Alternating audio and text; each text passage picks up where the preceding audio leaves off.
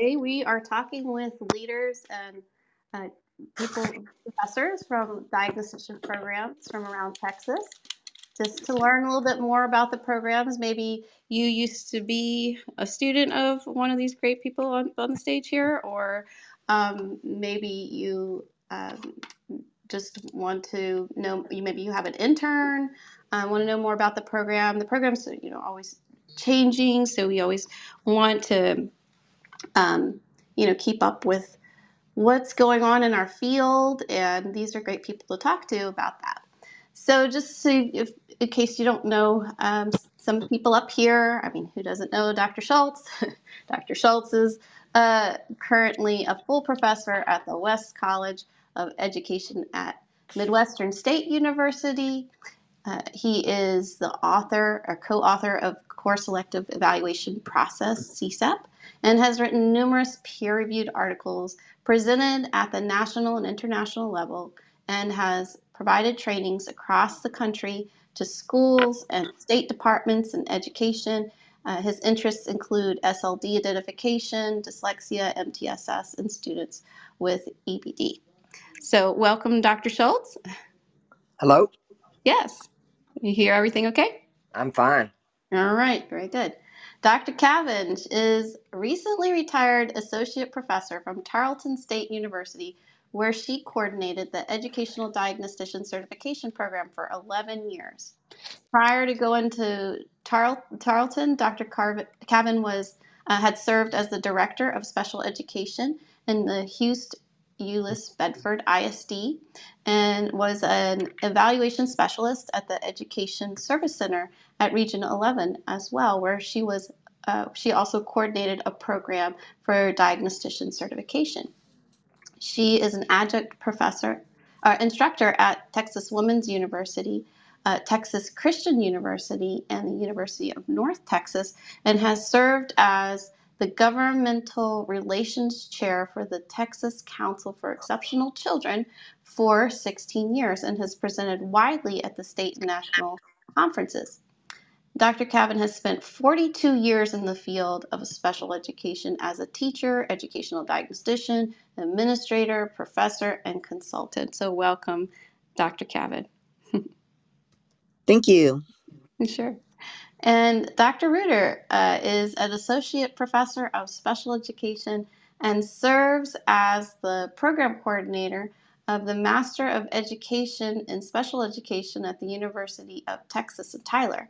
She has 30 years plus of experience and as a special education teacher, an educational diagnostician, and a university professor. Her research interests include best practices of assessment of students with disabilities and translating assessment results into evidence based instructional practices. Dr. Rueter is a former past president of the Council for Exceptional Diagnostic Services, CEDS, and the former past president of the Texas Council for Exceptional Children, which is TCEC, and an active member of the CEC, the TED, and the SSEPC. There's a lot more organizations that I knew. Um, I try to follow all the organizations, but welcome. you can un- unmute in the bottom right hand corner of your screen. There's a Yep. microphone. There Yep. you go. Thank Mhm. you. Sure. And Becki Robertson is uh, is currently working at the Region 10 as a field supervisor and facilitator for the Educational Diagnostician Certification Program. She has been a lead diagnostician, a public school educational diagnostician for more than 30 years, a special education teacher uh, for uh, pre K to 12, and a general education elementary teacher for second grade. So, welcome, Becki. Hi, thank you. Sure. So we are going to get started. Just I just thought everybody could go around and tell, you know, programs differ by sort of the number of s- students that are enrolled every year. Um, so the size, uh, whether you're completely online or you have somewhat in person, um, those sort of things. So I just thought you'd you'd go around and and I know you know whether you're just a, dis- a, a you know only a certification program, you have a master's degree program. So I just thought you'd go around and um, just in order of how you appear on the screen. Um, if just in case it's a different order for everyone, you can swipe down to refresh, and then everybody will have the same order. So at the top of the screen, you just hold it down and swipe down, and it refreshes. So, um, so Dr. Schultz, you want to tell us a little bit about your uh, the program at MSU? Uh, yeah, I'll try to be brief. Uh, one thing we all have in common is we all have to follow what TEA says. So that's kind of our, our framework. We follow exactly what, you know, the, uh, uh, you know, we have to teach all the standards, and we know that the new exam uh, has the the Texas certification exam changed about three years ago. So we have to keep up with those changes, but I don't anticipate it changing much more. We are online. Uh, we wouldn't be able to survive if we weren't online.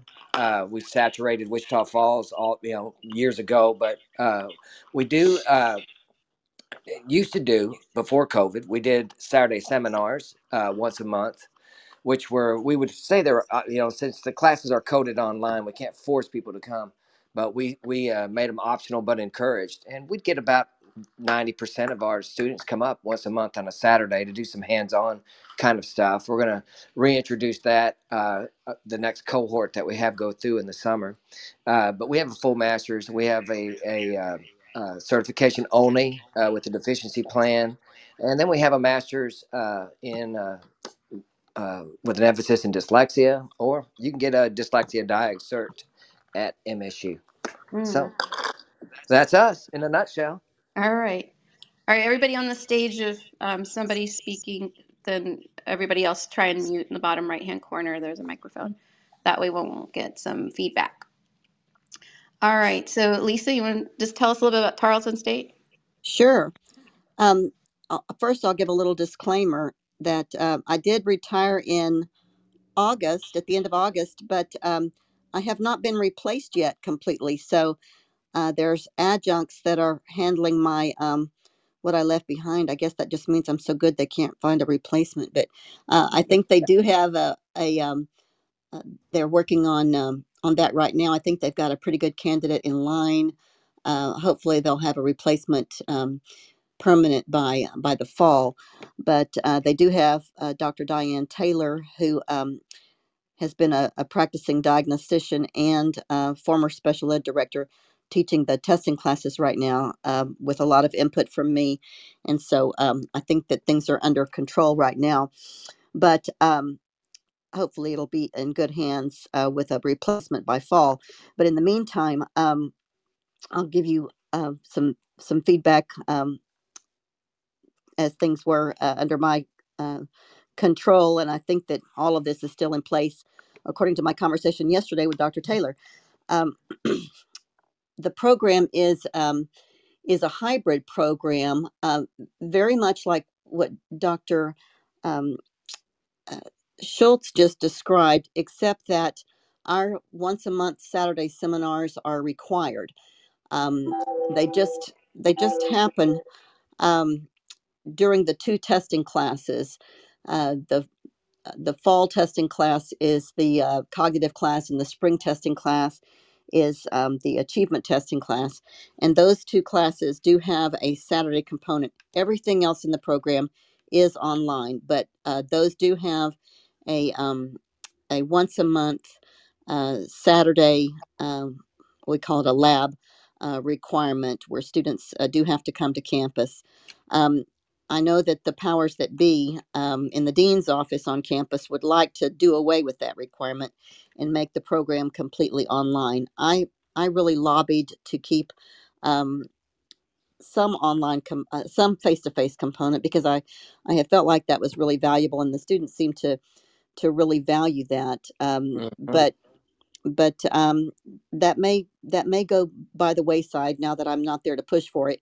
Um, I, think that you know economics are are pushing for um, that online component, which most of the programs, I, I think all of the ones that that are represented right here on uh, today, maybe not the Region Ten program. We'll hear about that in a minute.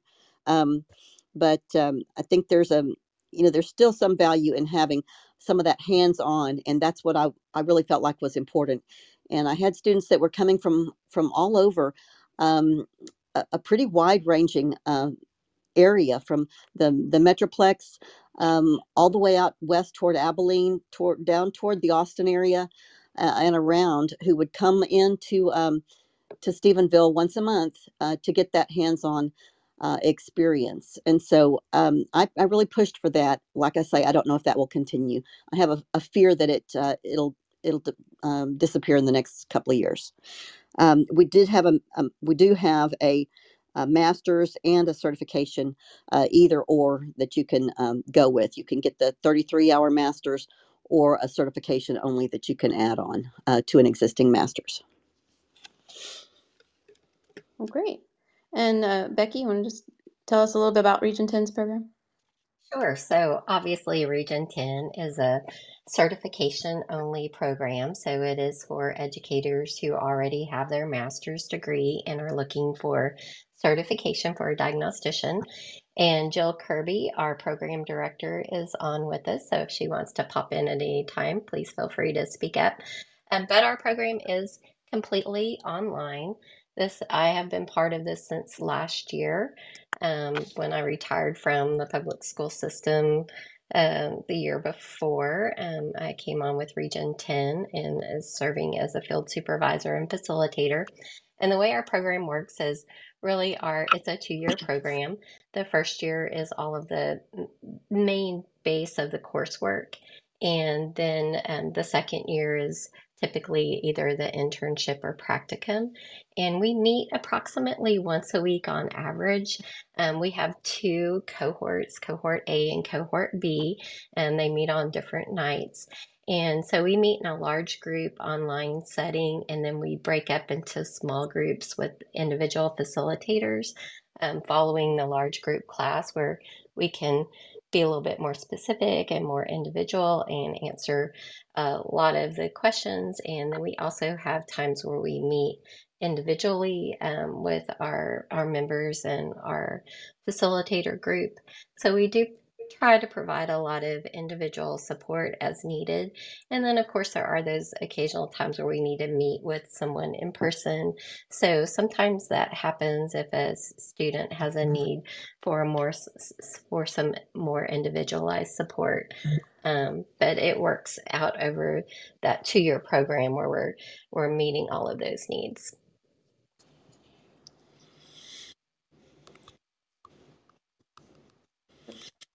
Thank you, Becki. Dr. Rueter, you want to go ahead and share? Hi, everyone. Um, I'm at the University of Texas at Tyler, and in 2012, Dr. Dykes, Frank Dykes, and I co created and transitioned the then existing face to face program because we had like four students in it to uh, online. And we are an asynchronous online program, 36 hours. And um the students are in cohorts and they s- progress through a uh, very specific sequence of courses uh, with the same members of their cohort for two years. And um, we are uh, masters of education with certification only. We don't offer certification only. We had uh, difficulty with our certification only students passing the exam, and we just thought it wasn't worth it to us for certification only, and then we weren't getting uh, credit as finishers for cert only. So we decided we there were other places that they could go to, and uh, we put all our eggs in that basket. But um, starting this summer, we're going to offer another track to our special ed and we're going to offer behavior specialist. Um, although TEA doesn't certify uh, behavior specialists, we're going to, UT Tyler's going to offer a university behavior specialist certification, and that will be a 36 hour program too. Um, we do require our students to attend uh, two to four Zoom conferences a semester and uh, then we also offer uh, uh, Zoom tutoring sessions for uh, additional uh, concepts that they may need help with in virtual office hours. So that's kind of our kind of uh, our program. Great. Thanks for sharing.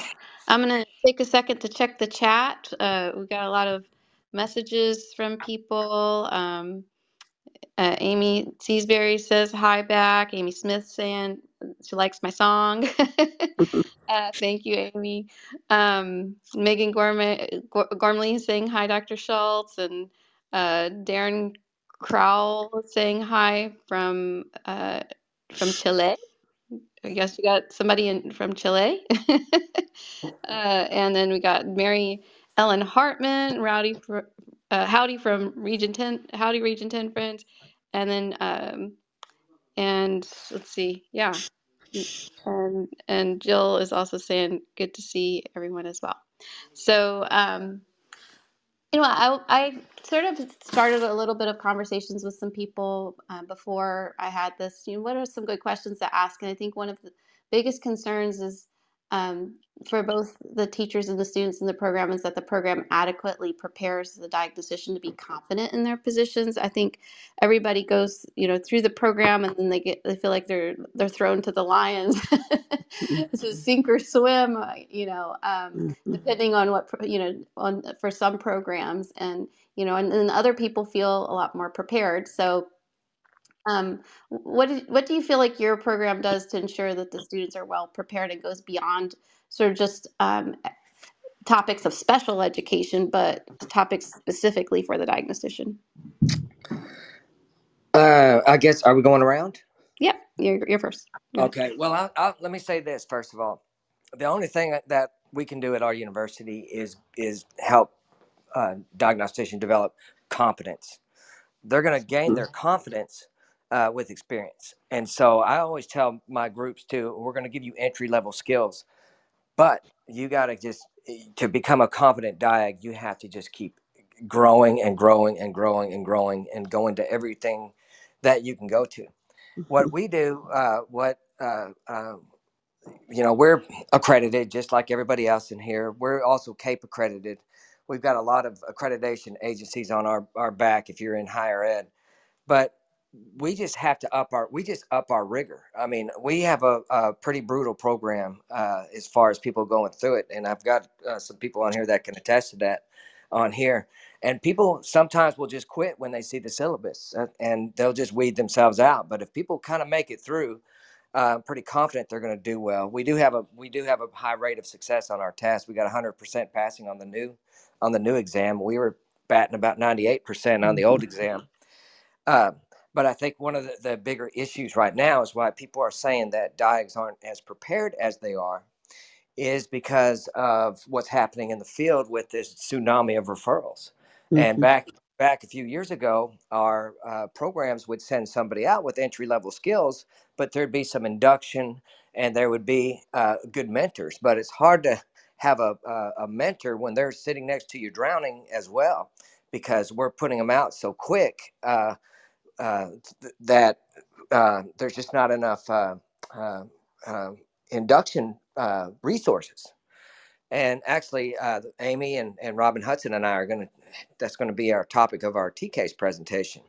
But the service centers now have had to, and we got some really good service center folks in here. Amy's in here too, the other Amy, where uh, we've kind of all got to work together. We got to have the, the prep programs intertwined with the service centers, intertwined with the districts to really build a good diagnostician. Or else it'll be like like we do with alt cert teachers. They get out there and uh, they don't they're not successful. They leave, and we'll just send another warm body there. So uh, I guess uh, just rigor is how we ensure confidence because when people do go through the, the you know when you go through a rigorous program and you get out on the other side, you do feel like hey I, I did something. And I'm, I'm pretty sure that my colleagues that are on here have, are pretty. uh, th- I know there's there. I've worked with their students out in the field, and they're pretty rigorous too. But anyway, that's it for me. Yeah, I mean, if you're going to be writing a report a week for a, a, a, Mhm. a university program when the real world is writing two and Yeah. three reports a week, you got to get used to that rigor in the in the you know real world. Go ahead, Dr. Cavin.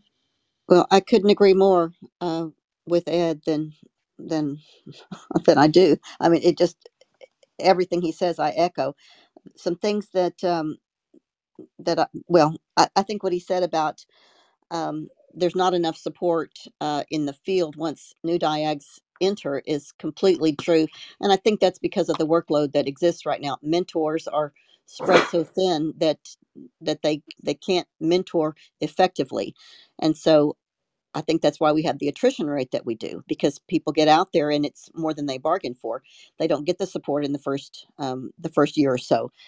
Um, but some things that I tried to do, um, and I'll, I'll brag a little bit too. Um, I had a hundred percent pass rate um, myself since the um, since the new test came out, um, and um, I don't think that was by accident. I think, like Ed, worked we worked really hard at Tarleton to um, to make sure that students were prepared for the test. But I think being prepared for the test doesn't necessarily make you prepared for the job. I think it's bigger than that. The job is bigger than the test. Um, the test is is you know um, head knowledge, and you've got to have more than head knowledge to be successful in the job.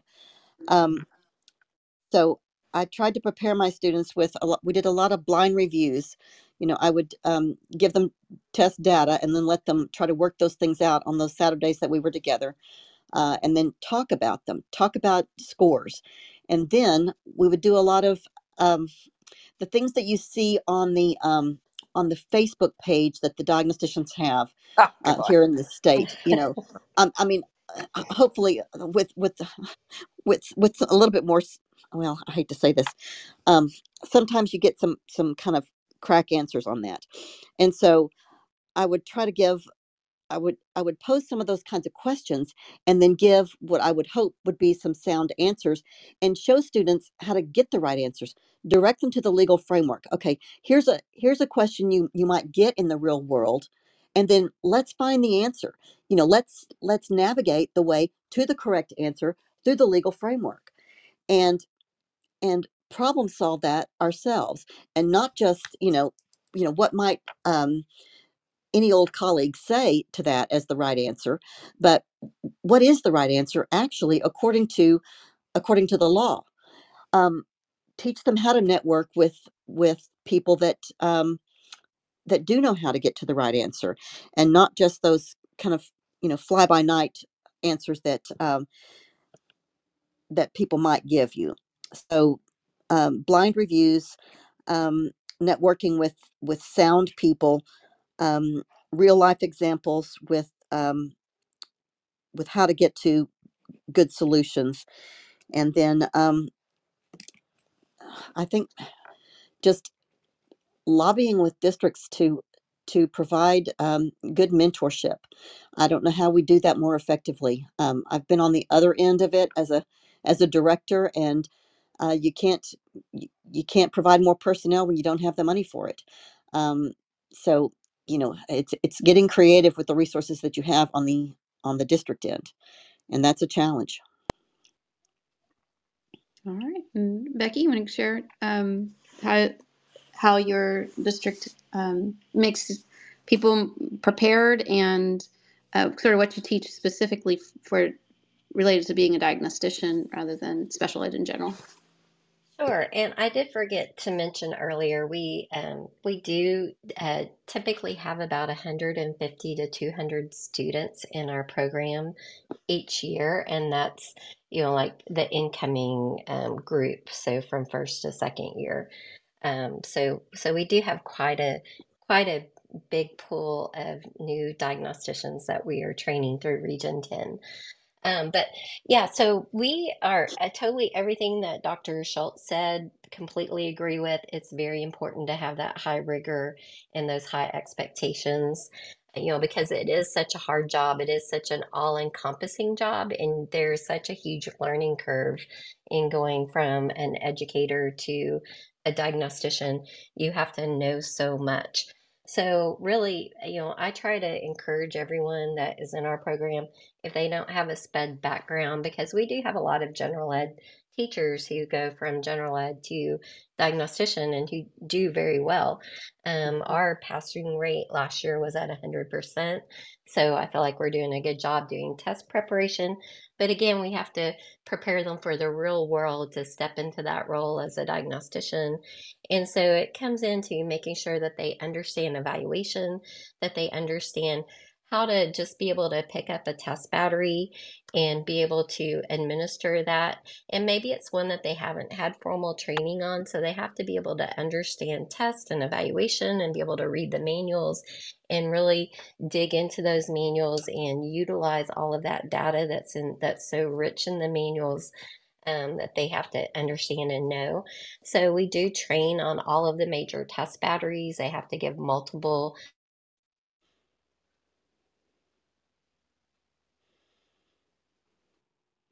the um, you know um, cognitive pieces as well, along with the WISC and the WIAT and the KTEA, the KBC, and then we also do some training on the GORT and the CTOPP.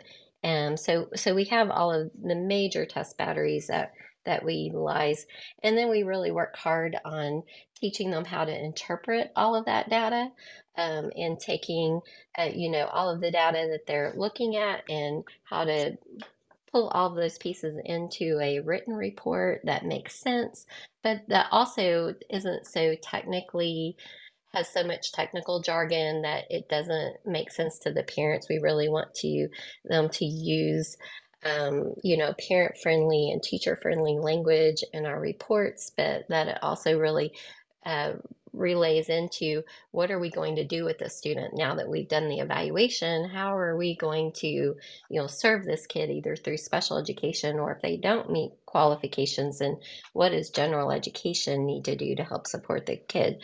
So we really do work on all of those pieces. Um, i do think we've really um, this last year we are really working really hard to make really practical applications of that. We've really upped our report writing game and are really, you know, have are making that more realistic in what a person would come into that first year and what they would have to do in that school setting.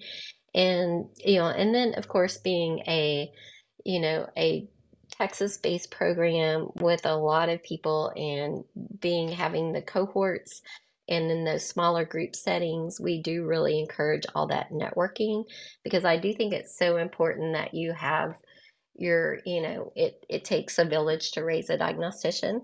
Um, so I do think it's really important that we have that whole team of people that really helps support each other and one another because when you get out into the real world as a diagnostician you need those phone of friends. You need the people that you can call to help support you um, especially depending on what district you're in. I mean, hopefully the districts are providing enough support with the mentoring and we have some great districts who do but we also have you know smaller districts or di- districts that are a little um, shorter staff so it's a little bit harder for the mentoring to be as robust as it should be. So we want everyone to have that uh, that network of people that they can reach out to that can help support them as well versus being on Facebook. I mean, Facebook is great and we love Facebook, but you know, that's not always the best place to get our um, information and to solve problems when you have a student you need to look at. That's probably not the place we need to be um, figuring out whether or not a kid qualifies over a you know, a four sentence information that we put on our Facebook page. So we do want to refrain from that if at all possible. Um, so. And Dr. Reeder, you want to share? Yeah, so at UT Tyler, when Frank and I co created the program, we uh, sat down and we did a vertical and horizontal alignment of the not only the ESBEC standards, the um, Council for Educational Diagnos- Diagnostic Standards, too, the CEDS. And then when CEDS recently updated their standards in 2020, um, we did a whole nother realignment and we sequenced our courses where students progressed through that series of courses and we scaffold the skills from course to course so they end uh, the the the sequence of courses, the assessment courses with the most challenging uh, IQ assessment out there right now in our program is the WISC. And each assessment course they have to administer um, and video record it. And then we use Athena, which is online uh, where they have to purchase a, a, a license to Athena and they upload their videos. They get uh, real time feedback on the videos. Frank and I spent hours, multiple hundreds and hundreds of hours in the video recording studio modeling um, assessments and, you know, talking about basals and ceilings and doing all of that. So uh, that's how we, we did it. And then we have uh, scoring rubrics and video uh, administration rubrics where we score each test administration um, and their protocols to make sure that they've scored it correctly. You know, they've set up all the testing environment ex- uh, um, exactly. And on their fourth test administration, they get they must obtain a ninety percent or higher in order to progress to the next um, uh, the next course if they do not, they still can continue in the program. They're just on an academic remediation plan and they have to meet certain requirements that following semester. The other thing that we do is um, I am a big proponent of report writing. So we uh, run them through every assessment class, simulated special ed referrals, where they have to. Uh, test a client they have to get do all the teacher observate or classroom observations they have to interview the teacher they have to pull all the uh, curriculum based measurements go through the uh, the pull all the attendance you know all that cumulative record stuff and they have to f- write a full blown report um, so that's uh, they do that in every assessment class. And then um, when they get to the end of their program and they're we're walking them through the eligibility and how to make those decisions because frank and i also do a lot of contract work. We have a lot of case studies we draw upon and i've drawn i have uh, modeled four case studies in that seminar course and i have them walk through um, the eligibility decisions and I don't tell them I post the case study without the eligibility and the summary. They have to write the summary and eligibility. Then the next the following week I do a think aloud video uh, describing how I made the decisions, and then I reveal the eligibility. So um, that that's kind of what we've done. Um, we really just draw upon um, our field practice um, in our in in what we do uh, each week in the in the field. Because Frank and I do a lot of assessment work in the field, so that's kind of what we do, and we bring that back to the classroom. So in terms of support, I you know I've had this idea for a while now, and you know you, all of you all are welcome to use Clubhouse. It's it's the only social media platform that provides dis, you know live discussion, and uh, you could use it to augment your lessons. You know um, maybe there's there now it has a type of asynchronous chat as well. So it's kind of like a voicemail. So you could put like a, a picture or a link, um, maybe for an uh, article that you're reading, and everybody can go in and answer a question or leave a comment at their own at the at the time that they want to. Um, or these are you know live active rooms. Um, there you know, and then things can be recorded for replay later. So there's all kinds of ways. Uh, I think, and then you know you can ping people in so you know you call a friend it's really easy on here um, to ping people in and if if they're uh, got some notifications on their phone and if you're friends with each other. And i was really hoping that people could start uh, you know be, being friends with each other on here. In other words like formally asked to be a friend on on it used to be followers and i used to like that better but now it's so it's kind of funny like we be my friend but um but yeah, friend whoever and um, make little support groups among you, your, each other because you know one of the things I like Dr. Schultz does and um, is you know he you don't just see him in the university program or you know Dr. Cavin you see them out like teaching and keeping in touch with you and providing you know continuing education um, so you don't feel like that support ever goes away and I you know we by networking and going to social media, uh, not to social media, but to networking and going to conferences and meeting people in person and, and things like that. Um, I think that's a really good way to just build a, a support system for yourself and and find mentors for yourself and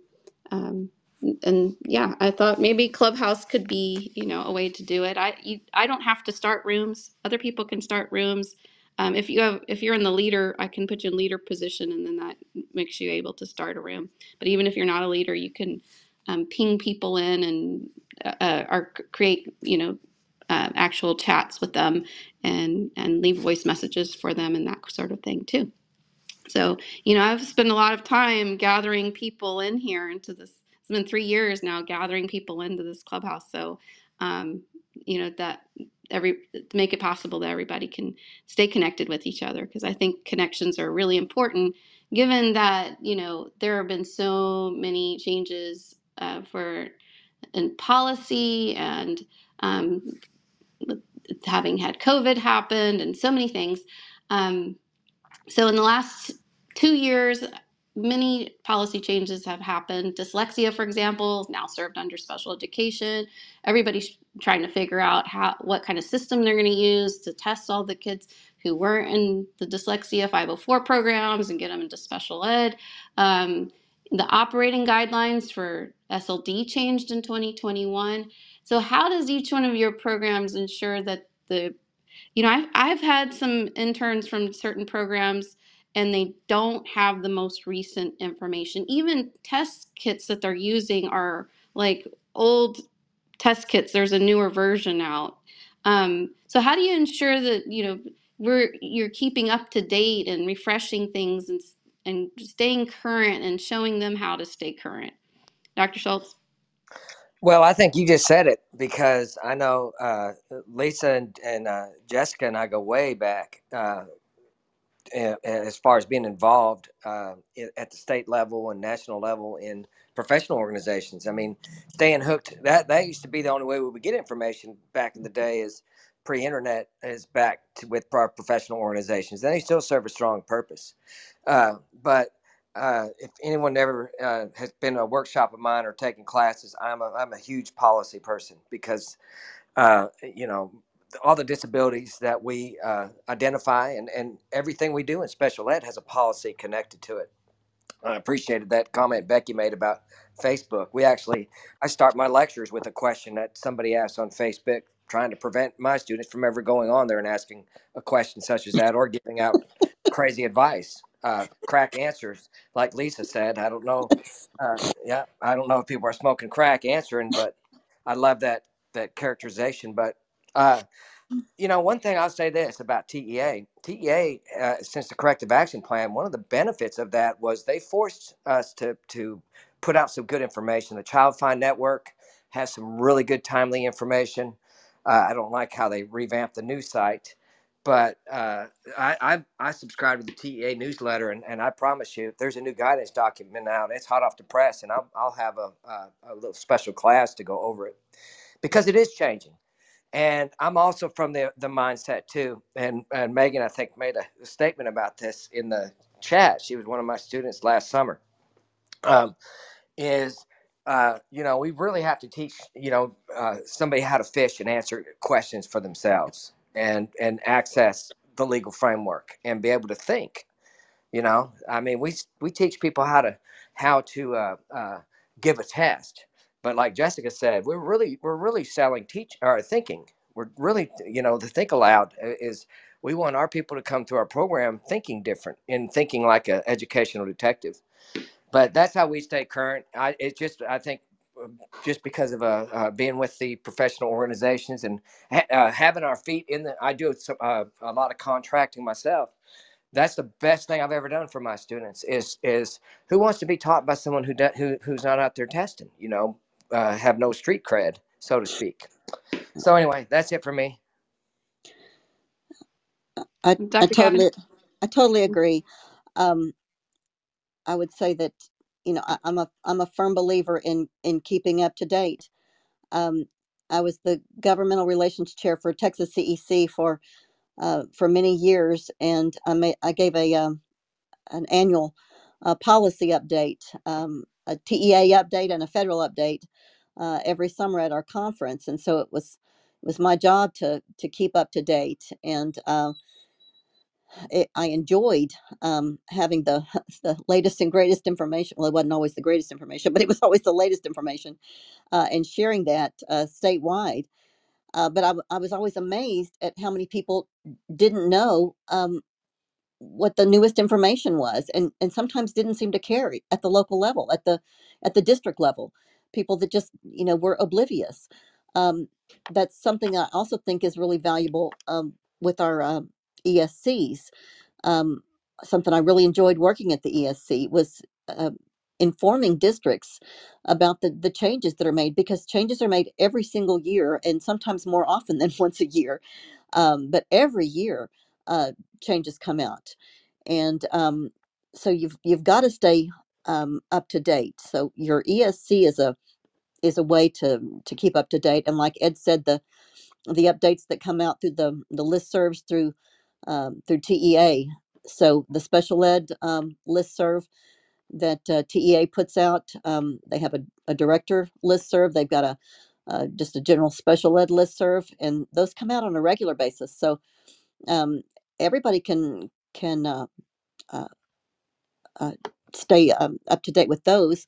You know, you don't have to be a, a special person to to uh, um, be informed by those. And um, I would say, you know, stay in touch with with with those uh, avenues of information.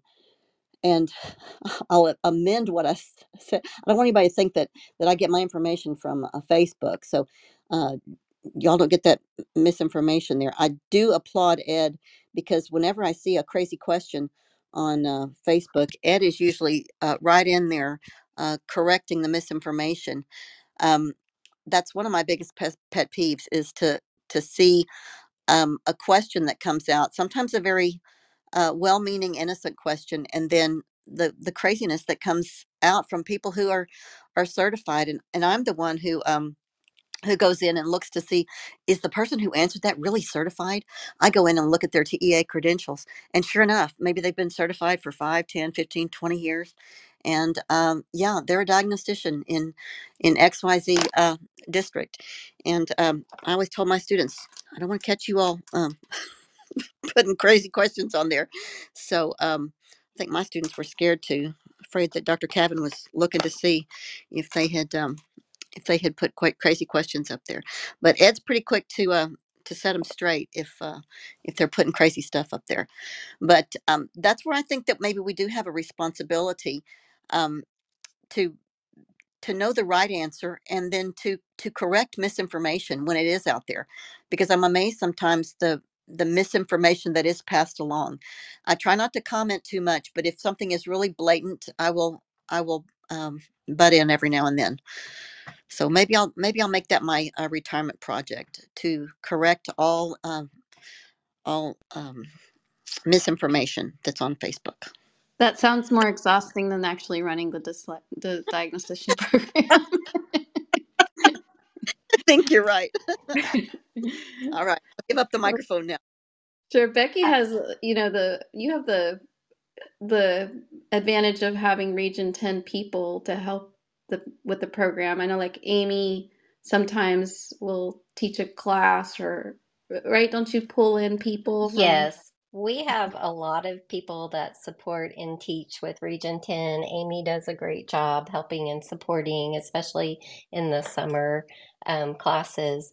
And then, of course, you know, Dr. Morris is still involved. We have Dr. Finetti, uh, Barb Kiefer, who obviously uh, was in charge of the program for years and years. So we have a lot of wonderful and we have amazing facilitators and field supervisors. So we have a ton of people that really do a phenomenal job of supporting the program. And I'm fairly fairly new, obviously, um, but I do still contract. I'm a contract evaluator in my retirement years, you know, because as diagnosticians, we do not know how to not work. Um, but um, going back to the question to get back on track, um, looking at you know, I feel like how we stay relevant is just as instructors and as people that are helping out with the program, it's important for us to stay on top of what's new and what is coming out and what the changes are so that we can help relay that information. So I do, and I tell everyone in our program, you have to be a lifelong learner to really do a great job as a diagnostician. You have to have a thirst for knowledge and want to always be learning and growing because again, our our whole premise is based on theory and theory changes and research changes pretty quickly these days along with all of the policies as well so we have to stay on top of all of that. So i do think being connected and and attending trainings i encourage all of our first year diags to um, go see Dr. Schultz and to go see Dr. Sheremy to really start going ahead and investing your time in learning about the different models of SLD, since that's our most challenging area for evaluation. Um, it seems to be most of the time. So I really do encourage, and I encourage them, you know, Dr. Stevens has done a great job in since COVID providing the beyond the score trainings, which are great. So I try to, you know, give all of the different training opportunities out to our people in our program and say, hey, in addition to what we're doing, along with Clubhouse, you know, here are all of these great resources through our education service centers, through CSEP Online, through Beyond the Score, through Clubhouse, through, uh, you know, TEDA, through all the different other avenues that there is to gain knowledge in addition to here's some things that you can read on your own that maybe not be be part of our requirement of reading but here's some really good books that would help you know advance your knowledge because you do have to be you know in my opinion as a diagnostician you kind of have to be an expert in everything. You need to know the evaluation pieces you need to know behavior, you need to know instruction and curriculum, you need to know special education. If you are facilitating ARDS, then you need to thoroughly understand the ARD process and the legal ramifications and understand all of those components as well. So it, there is a lot of information to try to assimilate in a short period of time if we're looking at you know a two year program um, from start to finish in in you know obtaining all of that knowledge and being at that entry level. And then of course you build all of those skills through your experience. And i always tell everybody you know the first three years are the hardest and that's really where you feel like you you know enough but you really understand that you don't know enough. Um so you're you're you know but by that three to five year mark you really have have it integrated and understand, but you still have to continually seek um, knowledge and continually reach out um, to develop those skills to stay on top of everything because policy does change so quickly, especially um, since the corrective action plan. Everything has just seems to propel at, at such a faster rate than it did prior to that. Um, and TEA, like Dr. Schultz said, has done a great job with the Child Find Network. Again, I'm I agree with him. I'm I was a huge fan of the previous site. The new one's a little bit harder to navigate and find things. Um, some of the webinars that they used to have on there are a little bit more challenging to find, but maybe it's just because I need to spend more time on the website looking at it. Um, but but yeah, we do try to you know like when when the new legal guidance came out on SLD identification, you know, as soon as it hit the hit the press, you know, we were sending that out to our students and saying, "Hey, take a look at this." We and I reviewed that, you know, with my small group, and so we we do want to make sure that we're sending that information out in a timely fashion so that they can take a look at that as well. And Dr. Rueter, you actually um, have like you actually do research studies, right? Yeah, I I engage in a lot of research. I just finished co-writing a textbook that's uh, for uh, pre-service diagnosticians and pre-service teachers on assessment and I everyone has mentioned the highlights is like be connected with the ESCs, go to webinars, um, TEA, stay on top of TEA. I mean, it's so easy. I think it's also important to have a professional library on your own. As a as a professor, we read uh, I, I know I read widely from a variety of different journals out in the field, but I think it's really important that students also realize the importance of of uh, understanding that it, it how important professional reading is uh, in their in in their field, but also in the world of special ed, because assessment is is with housed within special ed and general ed. So we have to know what's going on in the wider world.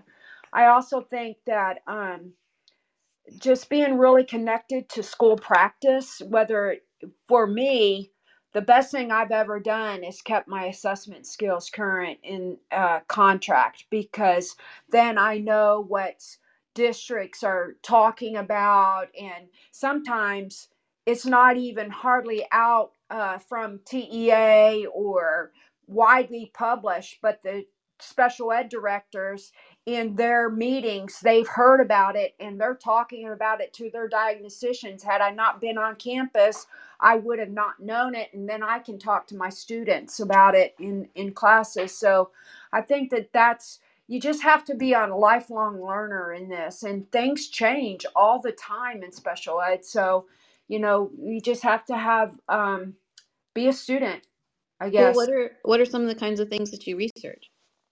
some of the kinds of things that i've researched um, not so long ago i did uh well the article came out in 2019 i did uh instrument selection on how uh, educational diagnosticians choose their instruments. It was a qualitative study. Um i just did uh, a research study that i'm that just came out this year on um, graduate students' perceptions of writing.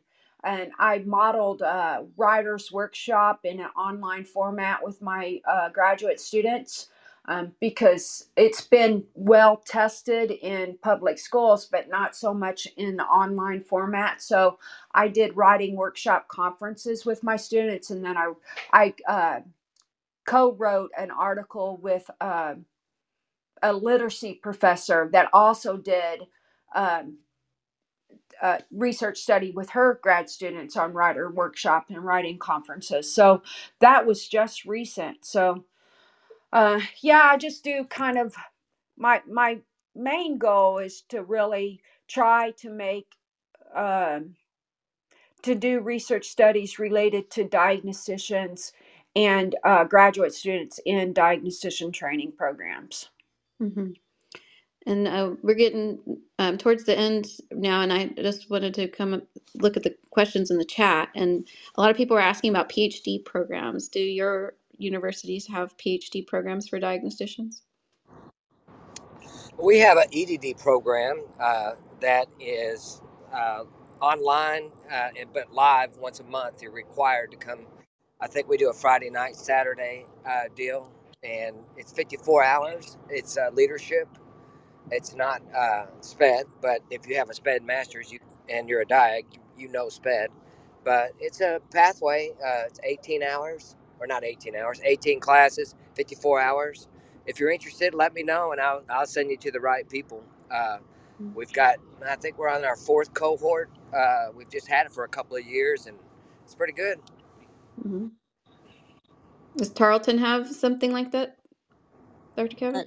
Tarleton does have a um, something very similar to what uh, Ed said. We've had it for quite a while now.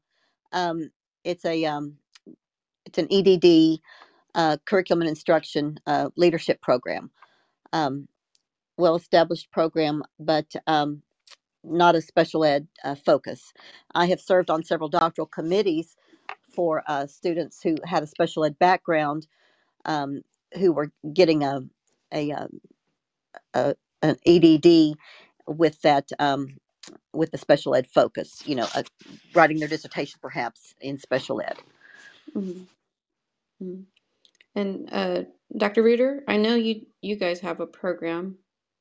We just uh we do have we uh, school of edu it's a school wide school of education school and it's focused on school improvement. Um so it's not special ed, but students can do a cognate in special ed. Um and I think ours is 60 hours. It's online, but they do have to come to a boot camp during the summer, I think, for a week. I'm not uh, a core professor in the in the doc program. They asked me to, but I declined. I just wanted to focus all of my attention on the diagnostician uh, program. So uh, I know it is 60 hours. I know it's a school improvement. If you're interested, I can hook you up with the right people at uh, UT Tyler. But um, yeah, I know they do can do a cognate in special ed because I've been asked to serve on those committees. Mhm. I do All right. think it's uh, Nazi. I do think it's important to to note that if your interest is in teaching in higher ed, you need to get your um, your doctorate in special education, not in um, not in uh, Leadership. leadership. Mhm. because I I got uh, derailed on that when I started looking when I started searching around for somebody to to maybe replace me. I had a ton of former students who had gotten uh, doctorates, but not in special ed, and they couldn't replace me uh, because they didn't have the enough hours in special education that focus in special ed. So if you're wanting to teach higher ed, you need to get a doctorate in special ed, and those are only available at I think UNT, uh, Texas Woman's, uh, Texas Tech. Uh, UT Tyler's is not in in special ed, is it, Jesse? No, it's school improvement, and Right. I would Okay. agree. We have had that problem too, Lisa. You have to have if you're wanting to go higher ed, you definitely need a uh, and you want to teach in special ed, you've got to have a special ed uh, Right. background or or Right. The, the doctorate in doctoral special ed. hours. Yeah. The Yeah. doctoral hours in special ed. Yep. So Yeah, we've had we've had the same issue, and we actually have our new uh, professor is in the room right now. April Crutcher. She just started for us, and she's a doc student at TWU. But we had another position open that we had some really great people, but it was just has to, it, it has to do with accreditation. Is is exactly. And, doesn't and have that's to do been with the anything. problem. Yeah, there was very great people with that would have uh, hired for the other position we had, but no, it's accreditation. You have to have, Exactly. have and yeah. that that's been the problem replacing me at Tarleton. Mhm. Uh, just the wrong the wrong uh, set of hours. So accreditation, exactly, Ed, is is the issue. So if you really do have an interest in higher ed, um, I, I would start in in the Metroplex. You can't beat UNT or Texas Woman's. They are both excellent schools, and um, you've got three grads from from those places right here on the screen. Uh, Ed, uh, Jesse, and me. So Mhm. uh, you you you got good endorsements right there. hmm Well, um, I mean, most of the research that I try to present on Clubhouse, I try to get it from uh, professors that are in of, of special education.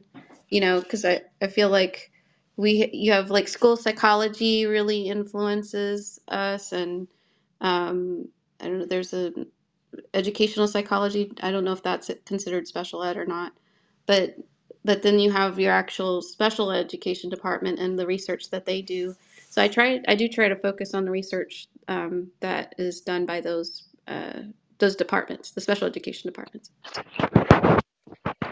Yeah, and Dr. Schultz, you did just hire someone that wasn't wasn't a doctor, is that correct, on your new position? So I, I really thought that was really interesting and applauded you and MSU for kind of looking outside the box and thinking that maybe for your DIAG program, you know, that someone that's working in the field uh, might be a good fit. So I do know y'all opened that up a little bit, so that was great to see.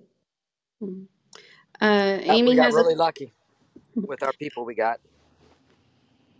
Amy, Amy has a question uh, for the group panel. Uh, maybe just one person could answer. What would be some good ways to identify if a program will prepare them for the job? Key key question. What what should some people ask? What are some questions people should ask? Maybe Dr. Schultz, you want to just add, go ahead and Yeah, I was answer, actually answering her on the chat to that right there. I always ask people, what do you want to do with it, and and help them find a pathway there. I would recommend uh, uh, brick and mortar schools as as well. Uh, even if they're totally online, as long as they're attached to a brick and mortar building, they'll uh, they'll be uh, more competitive in the field. Um, and I always also tell them to, to what is your what is your niche because special ed is, is a, a large net, but you can go and and we're, we're, we're such a good position because we we have to know behavior, we have to know transition, we have to know early childhood, we have to know assessment to find a niche because there is actually some programs you can look for with federal funding that will focus. Like for instance, my program was focused on behavior disorders, uh, and, and it was federally funded. I only paid for twenty five percent of my PhD. Um, my other call, I've got other friends that have done transition. So that that's the three things. Where do you want to be? Uh, go to a brick and mortar, and and what is your niche? And because there's, you know, you start reading the research, and, and there might be schools where the, the leading expert is in your field is is or your in your interest is there. So Mhm. that's it. Yeah.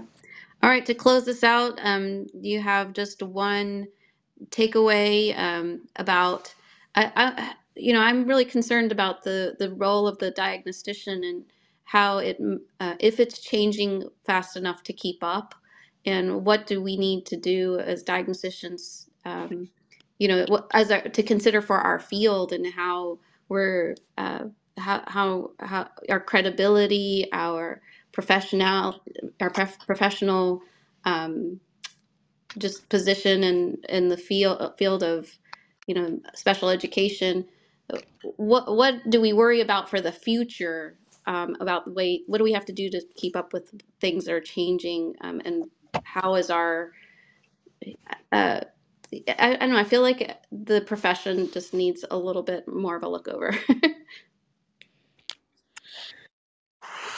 Well, I think sometimes we we don't realize the expertise that we have, and I I don't like when people say I'm just a diag or I I get you know we we have a master's degree. We are experts in teaching and learning. We are experts in 13 categories of disabilities. We have a set of skills that nobody else does, and we have to own that and not be afraid to say I am an expert in this and uh, speak with some confidence when we are in making decisions uh, for kids. Uh, because we have non-diags sometimes that uh, try to try to uh, oh I don't know make decisions that they really shouldn't be making. Of course, it's a team effort, but uh, our voice should be the loudest, in my opinion, when we are talking about eligibility for kids. So Mhm. that's it. right I, that's the same kind of feeling I feel like we don't give ourselves enough credit we don't um, try to hire our position in you know this field and make ourselves more credible and um, regarded highly. Uh, so yeah, go ahead, Dr. Kaplan. Oh, Well, I, I agree. I think that we've got to emphasize that that uh, that that uh, one factor that we have that other evaluators don't have, which is that connection between instruction and evaluation. You know, we've got that that unique quality. Um, we can we can link the classroom to evaluation, and we've we've got to do we've got to make sure we do that, and make that the the the value that we hold, and um, and emphasize that um, as much as possible. That link between the classroom and um, and the the evaluation, hmm and hold Yeah, I ourselves mean that's valuable for that. that's that's really important to me. To if I write a report, I want the teachers to be able to use it, not just Yeah. be like, okay, qualify or not, thanks, to throw it aside and let's go. You Well, know, and what what sets us apart from a school psychologist? Well, you know, that's the main thing. A school right? psychologist doesn't have most school psychologists don't have classroom experience. Now, I'm sure if you do, but most of them don't. They're not certified Right. teachers, and we are, and that's what makes us different and should make us Right. special. Right. Right. Becki, did you have something to add?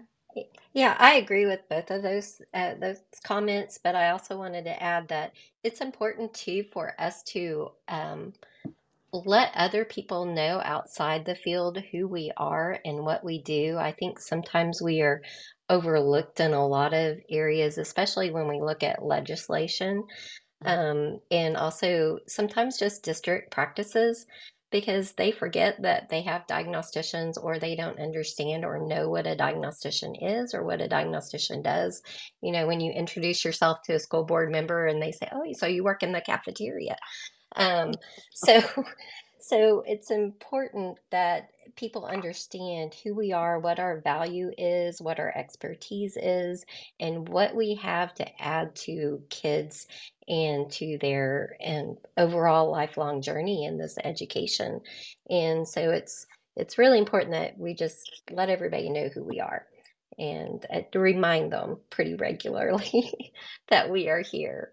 And it's not just teachers and nurses. You know, a lot of times they'll make policies of, oh, well, this is going to be for our teachers and our nurses, but they forget about about us in the field as I know. I don't know how many times I like go to fill out like a continuing ed thing or and they'll say, "What is your position? Are you an administrator or are you a teacher?"